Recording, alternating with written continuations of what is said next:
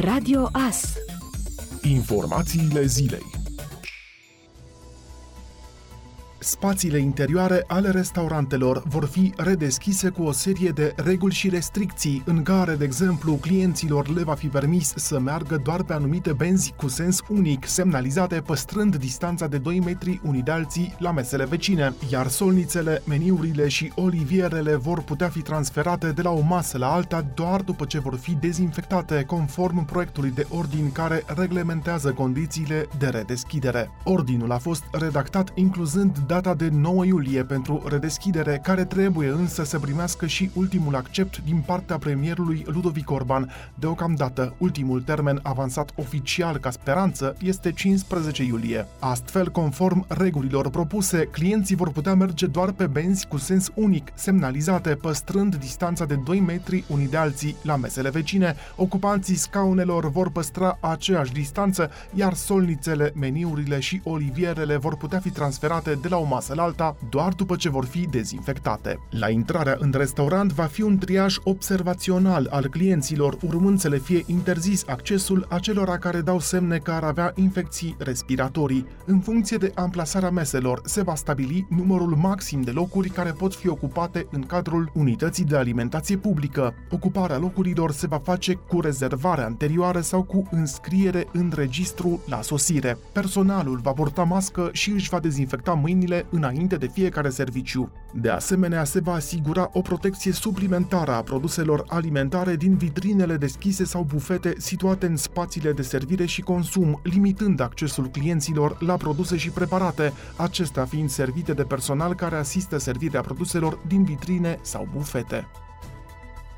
CFR Cluj a terminat la egalitate scor 2 la 2 meciul disputat duminică în deplasare cu Astra Giurgiu în etapa a 6 a play-off-ului Ligii 1. Clujenii au condus cu 2 la 0 și, în urma egalului, au pierdut locul întâi în clasament în favoarea formației Universitatea Craiova, care a învins în deplasare echipa Gazmetan Mediaș cu 2 la 1. Alte rezultate, Academica Clinceni, Dinamo 1 la 3, acesta fiind primul succes al dinamoviștilor în play-out, Poliaș, Sepsi 3 la 1, iar FCSB a remizat scor 1-1 cu FC Botoșani.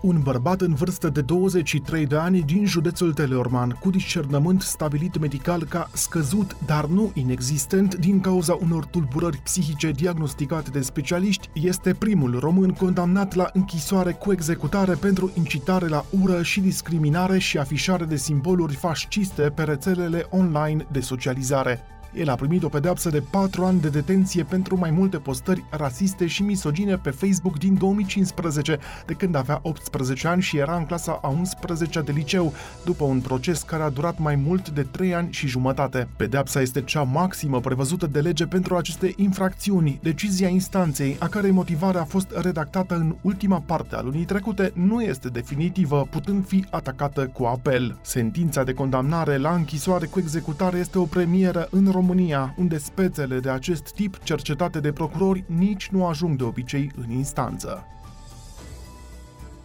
Euro 2020, reprogramat pentru anul viitor din cauza pandemiei de coronavirus, va avea loc în cele 12 orașe prevăzute inițial, printre care este și Bucureștiul, iar meciurile din play-off, care vor decide ultimele echipe calificate, se vor disputa în octombrie și noiembrie, a anunțat Uniunea Europeană de Fotbal, al cărei comitet executiv se desfășoară miercuri și joi. În meciurile din play-off, România va întâlni Islanda în prima partidă a barajului pentru Euro 2020. Liga Națiunilor va începe în luna septembrie. În această competiție, selecționata României a fost repartizată într-o grupă din care mai fac parte Austria, Norvegia și Irlanda de Nord. Turneul final al campionatului european de fotbal, programat inițial în perioada 12 iunie-12 iulie 2020, a fost amânat de UEFA pentru 11 iunie-11 iulie 2021 din cauza pandemiei de coronavirus, decizia fiind luată în urma unei teleconferințe organizate pe 17 martie de Forul Continental cu toate cele 55 de federații naționale. UEFA a decis ca denumirea competiției să rămână Euro 2020, chiar dacă aceasta va avea loc în anul 2021. România a primit organizarea a patru meciuri din cadrul campionatului european pe arena națională din capitală. Bucureștiul va găzdui trei partide în cadrul grupei C și una în faza optimilor de finală. Dacă se califică în urma barajului de Liga Națiunilor, echipa României va disputa cel puțin două partide la București. Sistemul de sănătate din România riscă să intre în colaps. În Uniunea Europeană, țara noastră are cele mai multe categorii de persoane exceptate de la plata contribuțiilor, 19. În Germania, doar două categorii de cetățeni nu plătesc. În România sunt aproximativ 17 milioane de persoane asigurate, peste 10 milioane au asigurări de sănătate, dar nu plătesc, pentru că așa au decis guvernele de-a lungul anilor, iar ceilalți sunt angajații care plătesc. Asta înseamnă că fiecare om care muncește în România plătește în medie asigurări de sănătate atât pentru el cât și pentru alte două persoane care nu plătesc nimic. Dezechilibrul este atât de mare încât viitorul sistemului de sănătate este incert. S-a ajuns la dezechilibru și pentru că în România populația este îmbătrânită și mulți tineri au plecat din țară. Persoanele neasigurate trăiesc adevărate tragedii. Multe dintre ele nu au asigurări pentru că patronii nu le-au făcut forme legale de muncă. În rapoartele făcute publice la nivel european, România este codașă la tot ce înseamnă sănătate. Suntem țara cu cel mai mic nivel de contribuție. Tragic este că nici acești bani nu sunt cheltuiți cum trebuie, de multe ori achizițiile din sănătate devenind dosare dosare penale. România cheltuiește 700 de euro pe an pentru sănătatea unui român, în timp ce Germania alocă 4300 de euro.